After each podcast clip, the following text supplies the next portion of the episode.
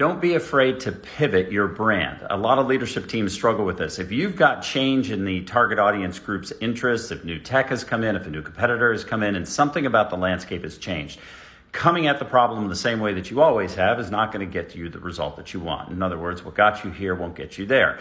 So you're going to have to do that. A lot of leadership teams really wrestle with this. It doesn't mean that you're turning your back on your brand. It doesn't mean that you are violating something or that you're just willy nilly chasing after something new.